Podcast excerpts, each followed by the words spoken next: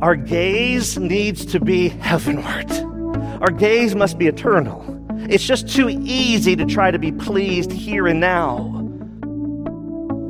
Welcome to This Day in the Word with Pastor John Couch, the radio teaching ministry of This Day Ministries.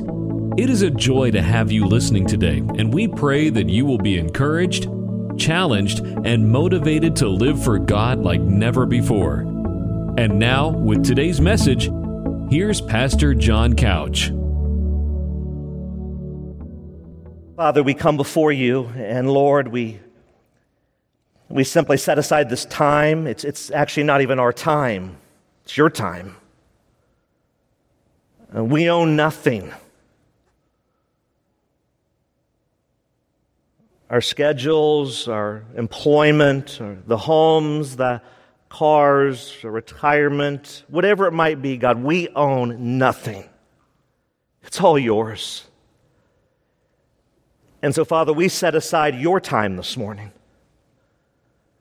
to intentionally block out everything. Just block it out. God, that I pray that you will work in this place. I, I pray you'll grab a hold of our hearts. I, I pray that you'll stir. I, pray that we'll hear a word from heaven today, God.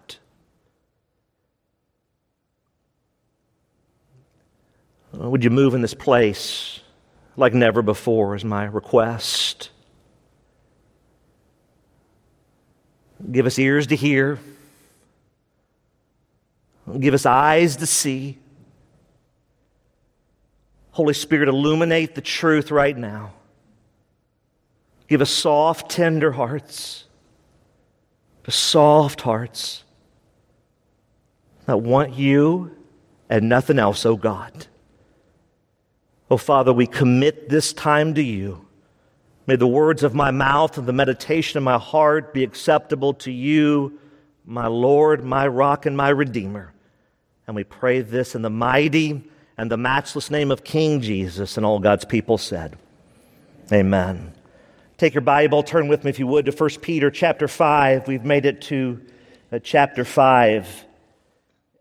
And I pray that you've been greatly encouraged, both challenged and inspired through this study of God's Word. Uh, 1 Peter chapter 5, uh, reading from the ESV this morning. 1 Peter chapter 5, as we uh, look at the title of Leading While Suffering. A leading while suffering. It's interesting when you study this text that uh, all of us can identify with suffering, and it's very intriguing that as in four chapters that we've seen that Peter, through the power of the Holy Spirit, is imploring these words and over and over in four chapters, we saw this common theme of suffering suffering for the gospel, suffering for righteousness, suffering for obedience, suffering for holiness. On and on, we saw this through four chapters. And now all of a sudden, he, he pivots slightly and he addresses a particular group of people. First, it was the believers in four chapters, and he's saying, Look, don't lose heart. I know you're discouraged. I know you're getting lambasted on every side, and he's saying, whatever you do, don't quit. And then here in verse 1 of chapter 5, he says these words. Follow along with me. So I exhort the elders among you, as a fellow elder and a witness of the sufferings of Christ, as well as a partaker in the glory that is going to be revealed. And all God's people said, Verse 2 Shepherd the flock of God that is among you, exercising oversight, not under compulsion, but willingly, as God would have you. Not for shameful gain, but eagerly, not domineering over those in your charge, but being examples to the flock. And when the chief shepherd appears, ooh, it's going to be good. Amen? You will receive the unfading crown of glory. I know what some of you are probably thinking. You're probably thinking, well, I'm not an elder, so I can just check out, which I would encourage you not to because here's why. We can take these principles that Peter is speaking to the church there, specifically to the elders of the church, and these principles can be applied to lay people as well. You know, it's interesting when you look at this, and I want you to make a couple notes here. We're not going to get real deep into elder qualifications, at least in this particular message, but somewhere on your sheet of paper, I want you to write down in the margin, write down just First Timothy, uh, write down Titus, and then we have the other reference here in First Peter. Now, I'm not going to give you the addresses in Titus and in First Timothy because I want you to dig on your own which is a real challenge, you go to Google. Amen? And there you have it. It's that simple. But I want you to dig in there to see the qualifications as we talk about this ever important office in the church. We have two offices in the church from Scripture. Uh, one is the office of the deacons, uh, the servers, the waiters, and then you have the elders. And so often this unfortunately gets ignored, it gets missed. But anything that God ordains and sets up is for the health of the church. And when he sets up this office of elders, plural, it's there for a reason. And so here he is out of the gate. He's, he's sharing these thoughts, Peter is, and he says this very interesting phrase in the ESV. He says this, as you look at that in your Bible, he says, So what? So I exhort. Now, this is interesting. Walk with me on this for just a moment, okay? Rhetorical question Do you typically go encourage someone who's already encouraged? I Guess you could, right? It wouldn't be a bad thing to do that. But a lot of times what we do is we go encourage someone that we know perhaps is discouraged. We encourage someone that's going through a difficult time. Uh, you're going through suffering. You're going through pain. You got to remember that when scripture was originally written, there weren't chapters and verses. It's a flowing thought here. So you think about what we just read. We just read, go in your Bible for a moment. Flip back for just a second here. Let's read this together. It's 1 Peter chapter 4, 17 and 19 from last week. And you're going to see the connection here. You're going to see the dots and the puzzle connecting together. And here it is, 1 Peter 4, 17 through 19. For it is time for judgment to begin where? At the household of God. And if it begins with us, what will be the outcome of those who do not obey the gospel of God? And if the righteous is scarcely saved, what will become of the ungodly and the sinner? Therefore, in light of what was just said in those verses, let do, let those who suffer according to what? God's will. What? Yes, God's will. Entrust. It's a safety deposit, if you will, of their souls to a faithful creator, capital C, God himself, while doing good. Here's what we have. Peter's writing, he's saying, look, for the true church of Jesus Christ, there is going to be pruning and chastening that goes on, the judgment, the cleansing, if you will, in the house of the Lord. And it happens. It's part of the process to make the church his bride pure. Jesus is coming back for his bride, his church. Amen. And he's coming back for true believers. Not just church attenders. He's coming back for true believers in Christ that say, look, I want to give my life to Christ. I no longer want to be on this hamster wheel that's going nowhere. I'm living for myself. I'm living in the world. I, I, get a high here and a high there, so to speak, from whatever life brings, but I always come crashing down one time after another. And here we learn from scripture, and you know it, the true believer in the room today, that Jesus Christ is the only thing that will satisfy your heart, period.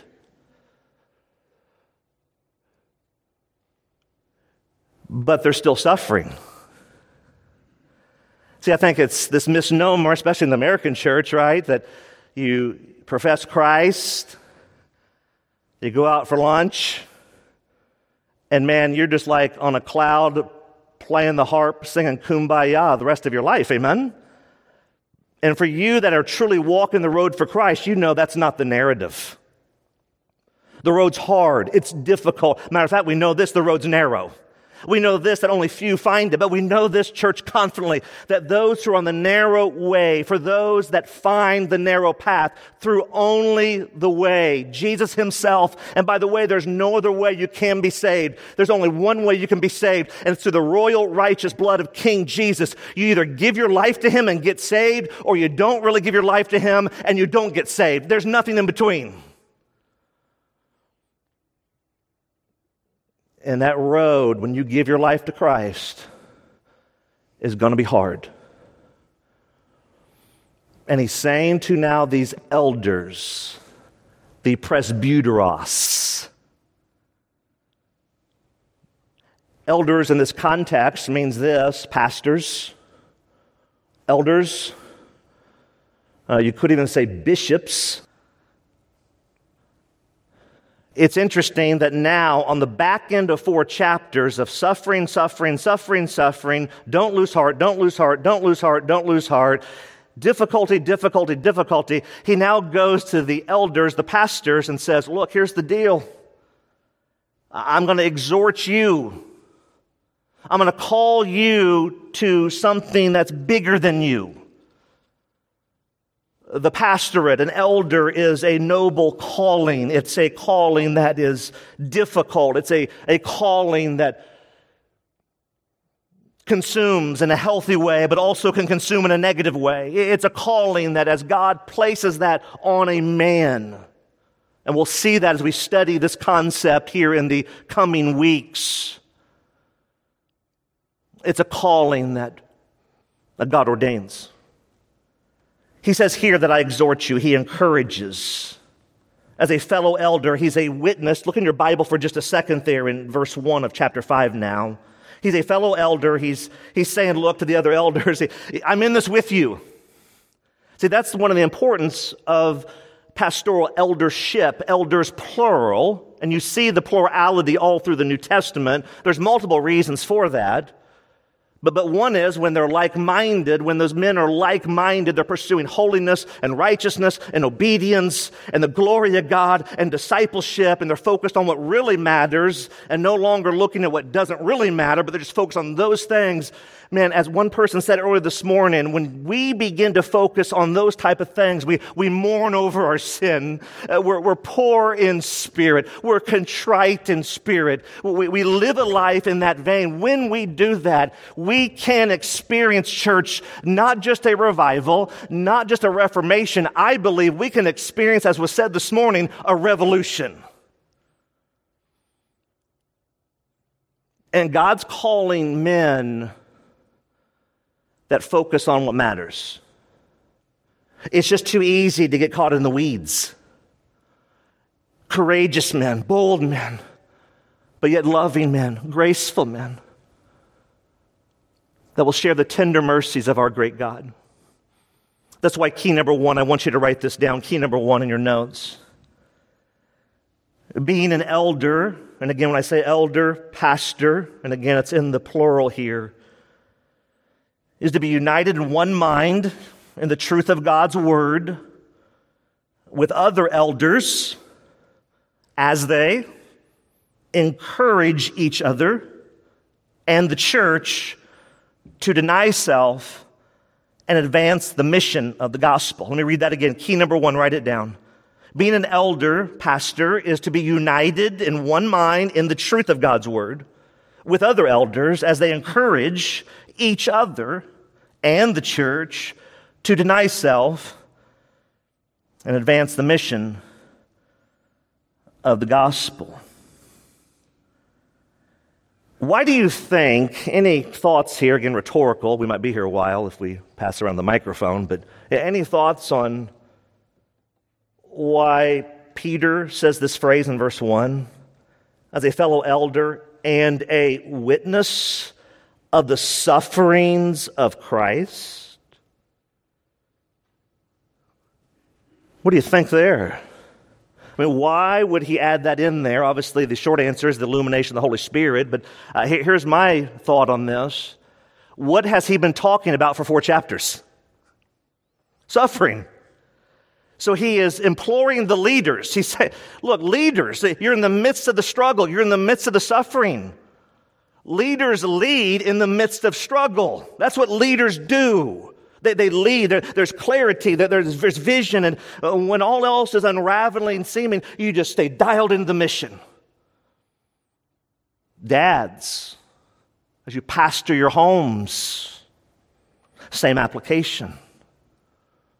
Single moms, as you lead your homes, same application. Did you see how these principles work, whether you're a pastor, elder, or not? They, they work. And here he is, and he's saying, Look, you've suffered, Christ suffered. And when we look to Christ, and when I look to Christ, I look at his suffering, my suffering pales in comparison. When I look what Christ went through on that cross, that he, he gave his life, that he went through the scourging and the beatings prior to that, as he is in the Garden of Gethsemane and he's praying and he's just, Lord, if there's any other way, if there's any other way, these sweating drops of blood. But nevertheless, nevertheless, not what I will, but, but what you will, O oh God. I believe Peter's bringing that to mind, saying, Hey, I, I, was, I was there, and Christ is there with you. The thought occurred to me as I was processing that this past week. Burk Parsons, uh, the pastor that uh, followed R.C. Sproul, said it like this he said, Don't believe everything you feel. Our emotions are the greatest liars we know. Preach the truth to your emotions, and the truth will begin to change your emotions by the power of the Holy Spirit. End quote. Wow. See, as we, we battle in suffering, as we battle in the difficult days, and, and we were warned this would happen. You stand for truth, and, and people aren't going to, like, you know, you know, uh, shout your name in a good way. They're not going to wave at you in a good way, if you know what I mean, right? I mean, this is part of it. I mean, when you stand for Jesus in a Christless culture that we live in, this is the response. But we also have a response. And if we know the call is the call, whether it's to a pastor, elder, to a layperson, or the combination of those, we stay dialed into the mission. Just because things get hard doesn't mean you look for an exit ramp. Many times when things get hard, that's God's affirmation at times where, hey, just keep pressing on. Just keep pressing on. I mean, you're, you're doing the right things. Just, just keep pressing on. Don't lose heart. Don't lose heart. Keep pressing on. And I believe that's what Peter is imploring here to these fellow elders. 1 Thessalonians chapter 5 uh, verse 11 says it like this. Therefore encourage one another and build one another up just as you are doing. 1 Thessalonians 5:11. How about Hebrews chapter 10? Write that down, 23 through 25. Hebrews 10, 23 through 25 says it like this. Let us hold fast the confession of our hope without wavering, for he who promised is faithful. If you believe that today, can you say amen? Let me read that one more time. Let us hold fast the confession of our hope without wavering. For he who promised is what church? Faithful. And let us consider how to stir up. It means literally to provoke.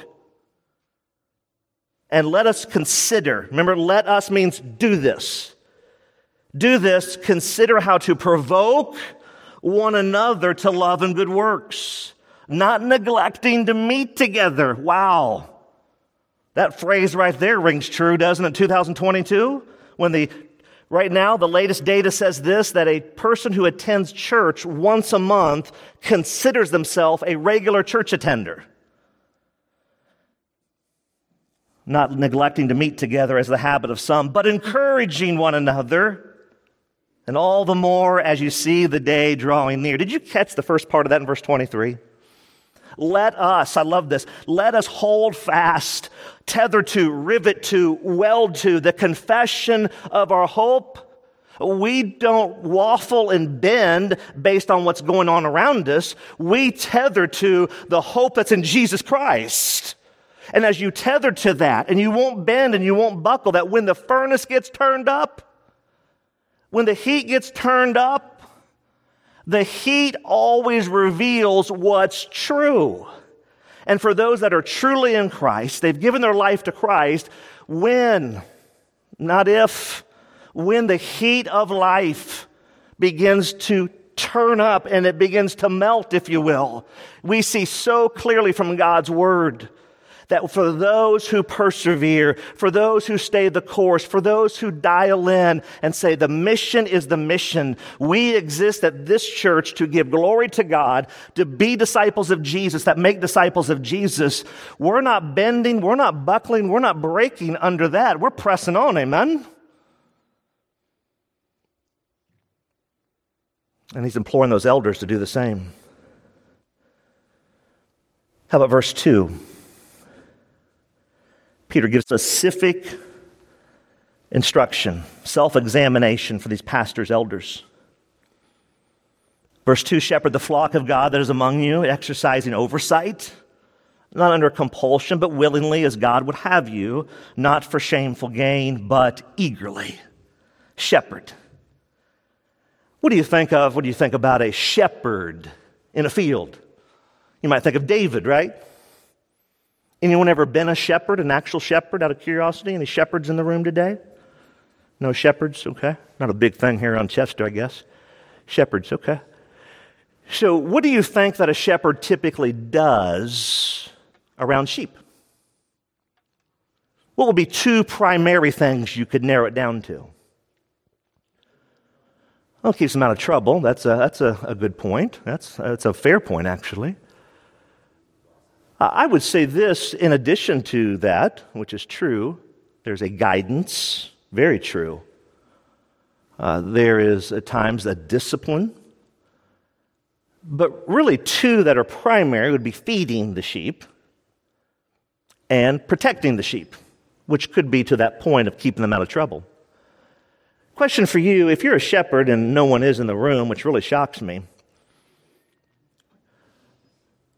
if you're a shepherd, what do you do? Go get some Twizzlers? Twinkies? Chocolate chip cookies, amen? And for you that are really good shepherds, you pull back that Bostik adhesive, right? On that Oreo container. Praise Jesus, amen? Is that what you feed the sheep? Of course you don't. You feed them what they need, not what they necessarily want. But we live in a culture today where spiritually you can go get a bunch of Twinkies, amen? And there's a whole bunch of Twizzlers out there, and the happy and the sappy and the flappy. But I'm telling you this there's a reason why at this church we give you the Word of God. And the reason is this after doing this for years, there is nothing that will transform your heart like the Word of God will. I get it. It's not popular. You can't be popular and holy. You can't be a popular person and trying to really follow God and run hard after Him. You're not going to be popular if you pursue prayer. But as an elder pastor, God has called me not to be popular, He's called me to be faithful. You're listening to This Day in the Word, the radio teaching ministry of This Day Ministries. All of Pastor Couch's messages are archived and are free to download at thisdayministries.org. In addition, you can share your prayer requests with us via email. Our email address for prayer requests is prayer at thisdayministries.org. That's prayer at thisdayministries.org. And now, back to This Day in the Word with Pastor John Couch.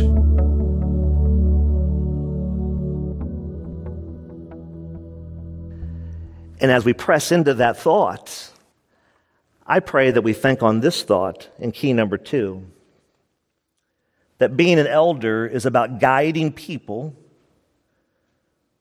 to live a life that gives God glory and be disciples of Jesus that make disciples of Jesus. Anyone ever heard that thought before? An elder must accept the call of God joyfully, but he must guard his heart, his own heart, against the enemy of self and impure motives.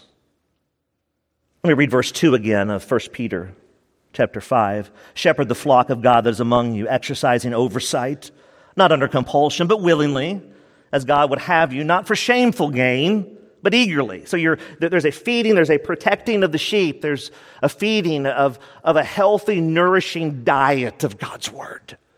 That when Monday morning hits, that, that the Twinkies, the spiritual Twinkies won't satisfy. We've all been there where we've eaten that pack of Oreos and they were good going down. Praise Jesus. Amen? But man, how'd you feel afterwards? Pretty crummy, right? That's what I believe so many people, through not being spiritually discerning, are after the spiritual Oreos. And they don't even realize it because there's such blindness that, that they're being fed things that aren't nourishing to the soul. The elders, the pastors, are to feed and protect and protect against the wolves. There are wolves, they're real.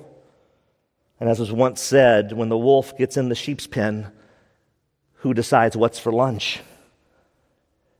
There's a guarding, a protecting a faithfulness, a fidelity, a, a desire to, to love the bride, to love people. And that's what Peter's getting at here in the midst of the suffering. And for you that are leading your homes, that dad, that single mom, he's calling you to the same thing that you, that you feed, you, you nourish your children. The church, it comes along on the back end. If parents are expecting the church to straighten out children, it typically never happens. It's a Monday through Saturday diet of the Word of God, of feasting on the Word of God, of fervent prayer, of getting into the Word and, and being nourished and fed and, and strengthened through the Word of God. That's how you develop a family that loves Jesus. I was thinking of this thought from Psalm 139. Write this down. Because who gets blinded the most to the truth in our own lives? As I asked myself that question, and I did this past week, John, who, who gets blinded the most, John, in your own life? I do.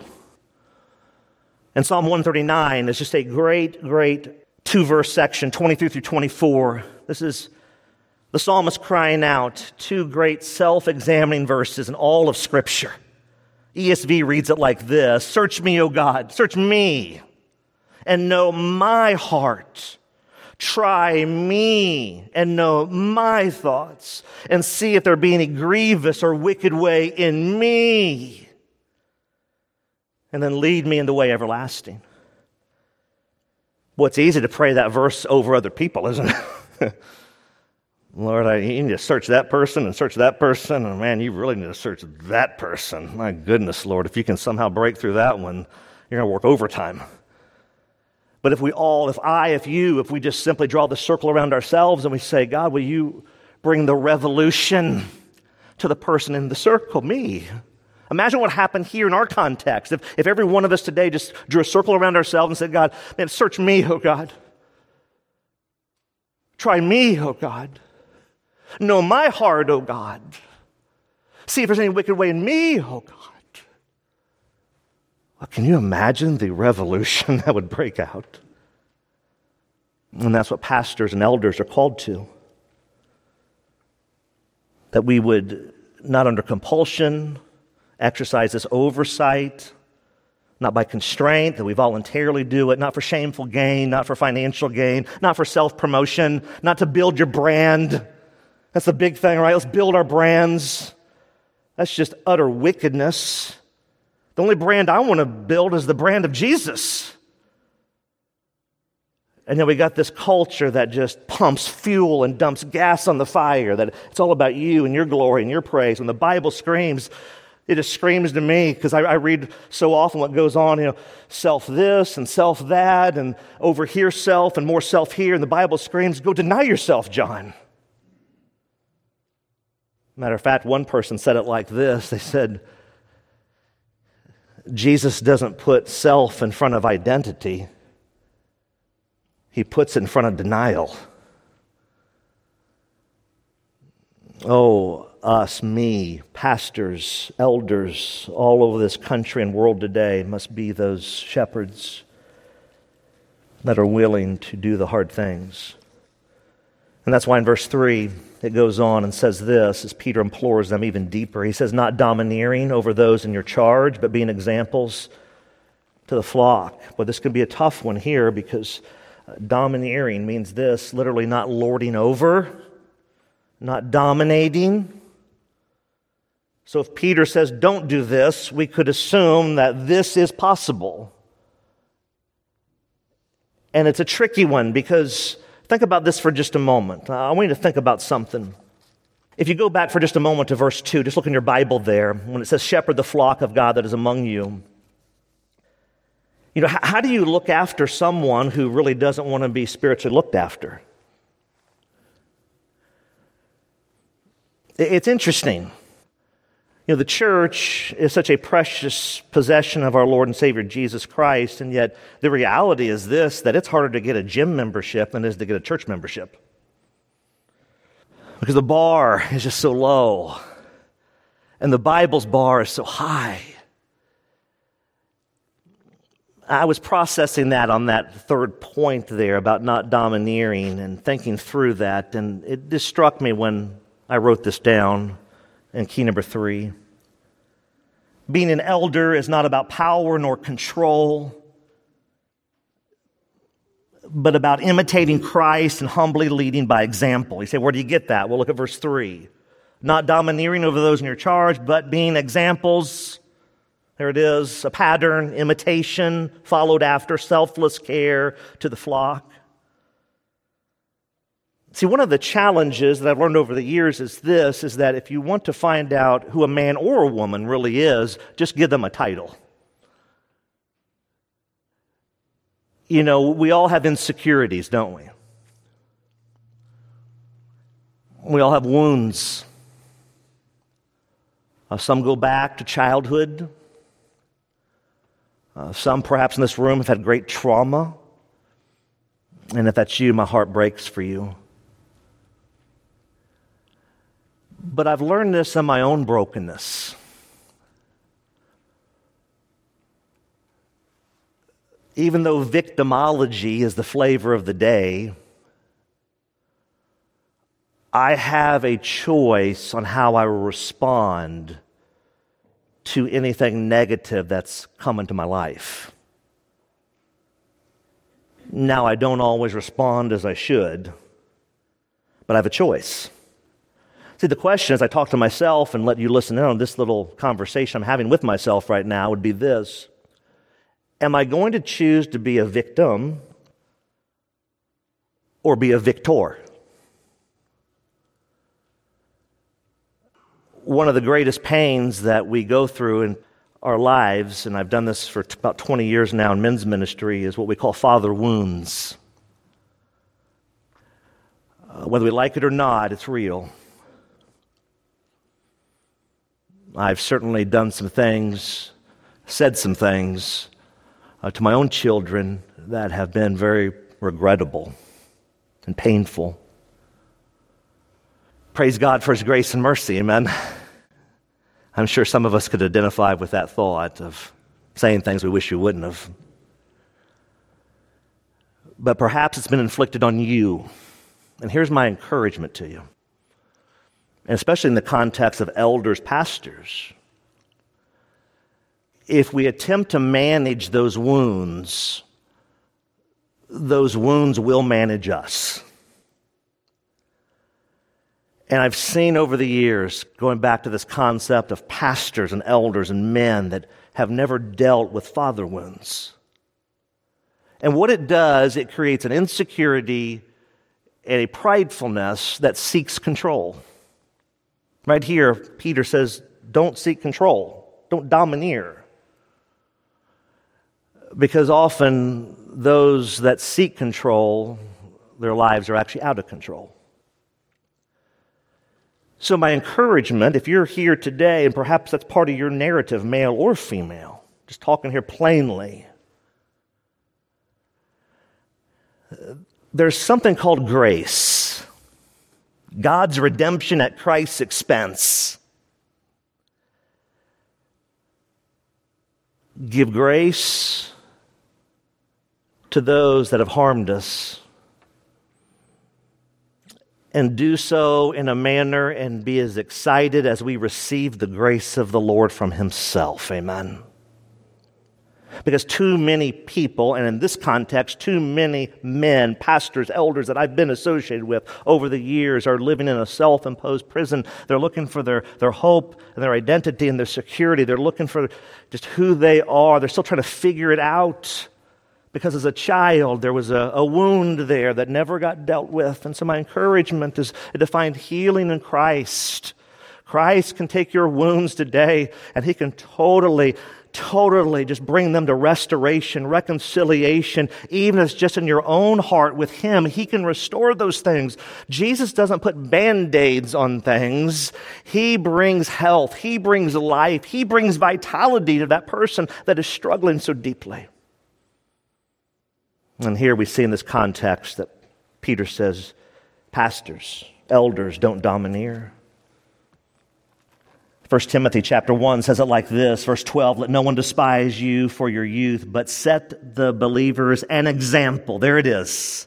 Set the believers an example in speech and conduct and love and faith and purity. Matthew chapter 20 says it like this 25 through 28. But Jesus called them to him, and he said, You know that the rulers of the Gentiles lord it over them. They're domineering. And their great ones exercise authority over them. Hmm, interesting thought there from Matthew and now Peter. It shall not be so among you, but whoever would be great among you must be your servant, and whoever would be what first among you must be your slave, your servant even as the Son of Man came not to be served, but to serve, and to give his life as a ransom for many. Amen? Just think about that. Key number three being an elder, pastor, is not about power nor control, but imitating Christ and humbly leading by example. And that's what humility is it's strength under control. Now, the Bible says in James to be what? Quick to listen, slow to speak. That applies to everyone. That we listen. Just because someone is quiet and is listening, don't mistake that for weakness. And just because someone is constantly dominating the conversation, don't always take that to be strength. This is what God has called us to by His holy word. Lastly, here it is, verse 4. He reminds the pastors, elders here of the suffering and whatever they're dealing with the slander, the pushback, the undermining, the fiery darts, maybe all the above. It'll be worth it all. And here's what he says He says, And when the chief shepherd, who's the chief shepherd? Do we know? Jesus. Remember, we taught you this that probably nine times out of ten, just say Jesus, and you're probably right. And when the chief shepherd appears, you will receive the unfading crown of glory. Any idea how many crowns there are in the New Testament? Any idea? Question? You could answer out loud if you want to. Any idea? Well, when you look through it here, you see five. You see five crowns that are just powerful crowns. And what's interesting about that, that Peter has in view here this crown of what? I love how he says this, this crown of glory. It, it, literally, when you think about this, picture an athlete back in that day. Right now, the Olympics are going on, right? They would have their Olympics, if you will.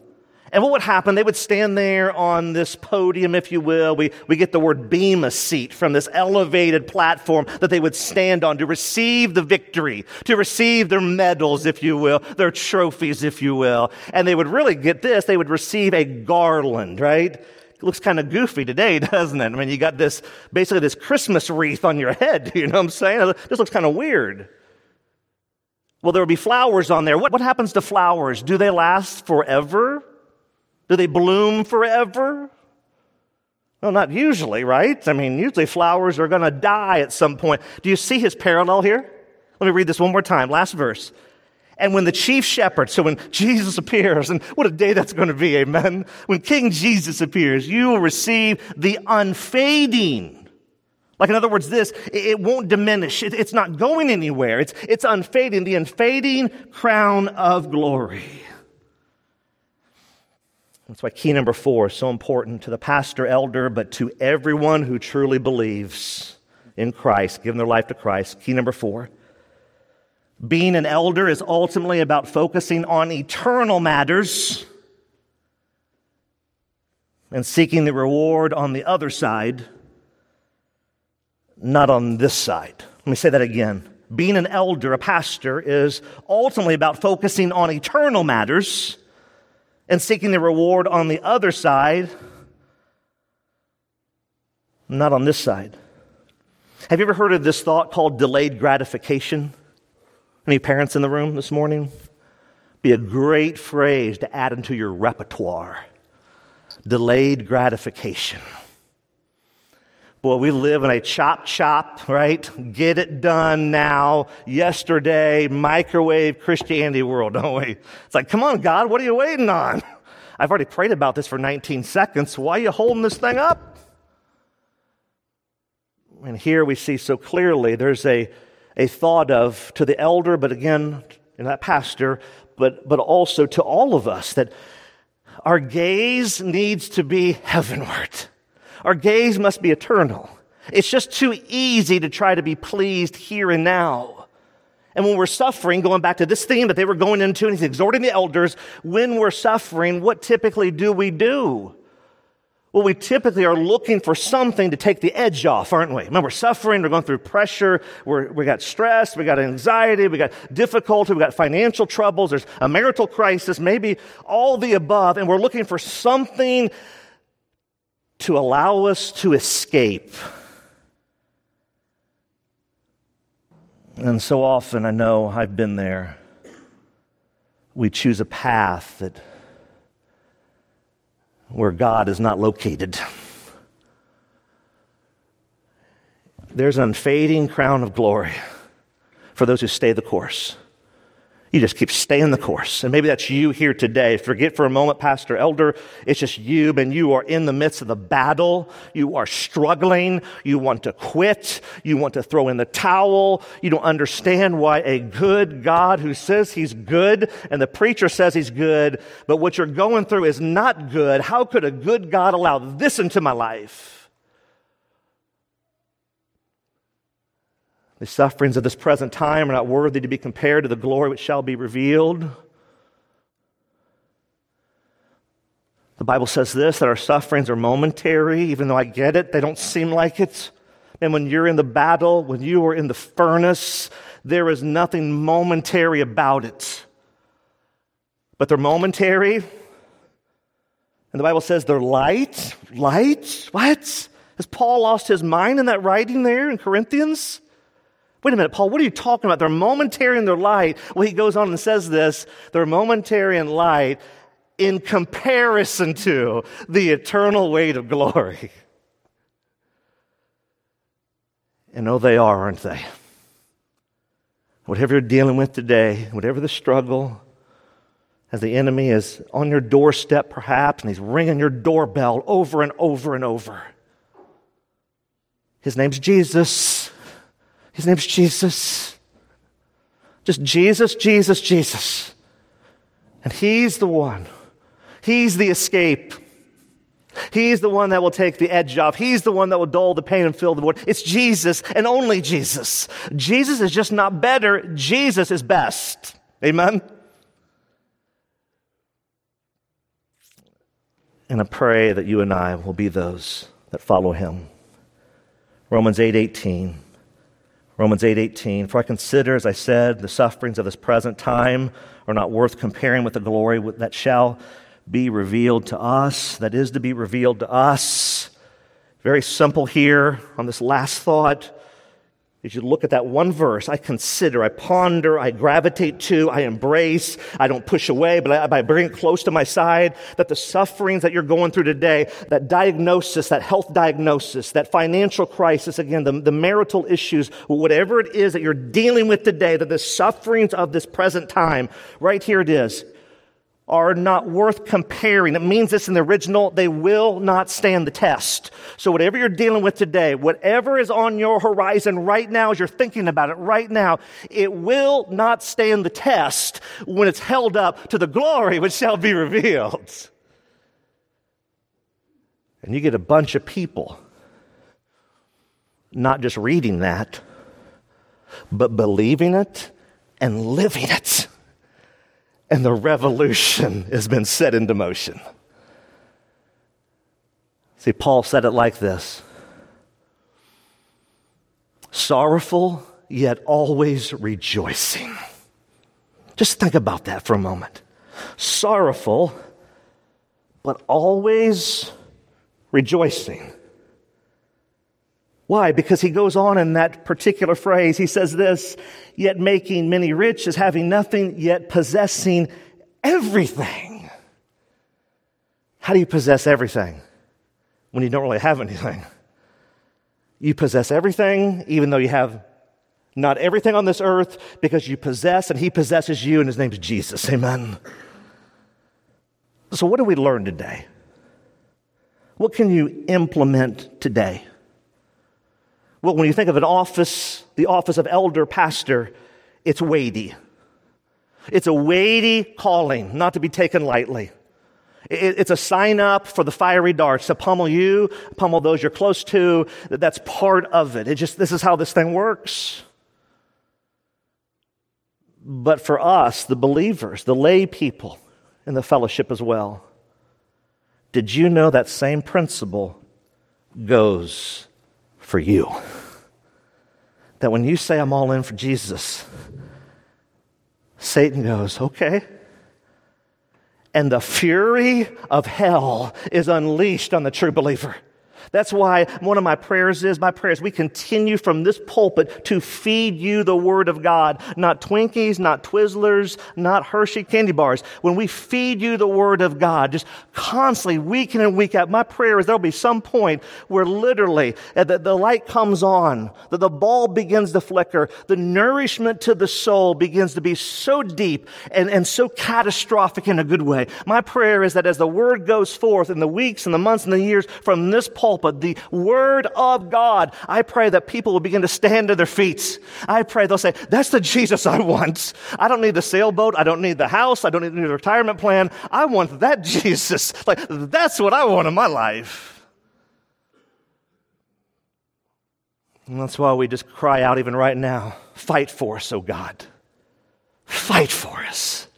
In the midst of this battle, O God, fight for us and make your name known throughout Chester and all the world, all for the praise of His glory. Amen? Amen. Father, we come before you. And Lord, as we have studied your word together, as we've assembled around your word together, Lord, I pray against the darkness. I pray against the schemes of the enemy that perhaps are even working right now. Lord, we pray that you just continue to keep us faithful and obedient in the midst of the struggles. And there's something so sweet about the name of Jesus.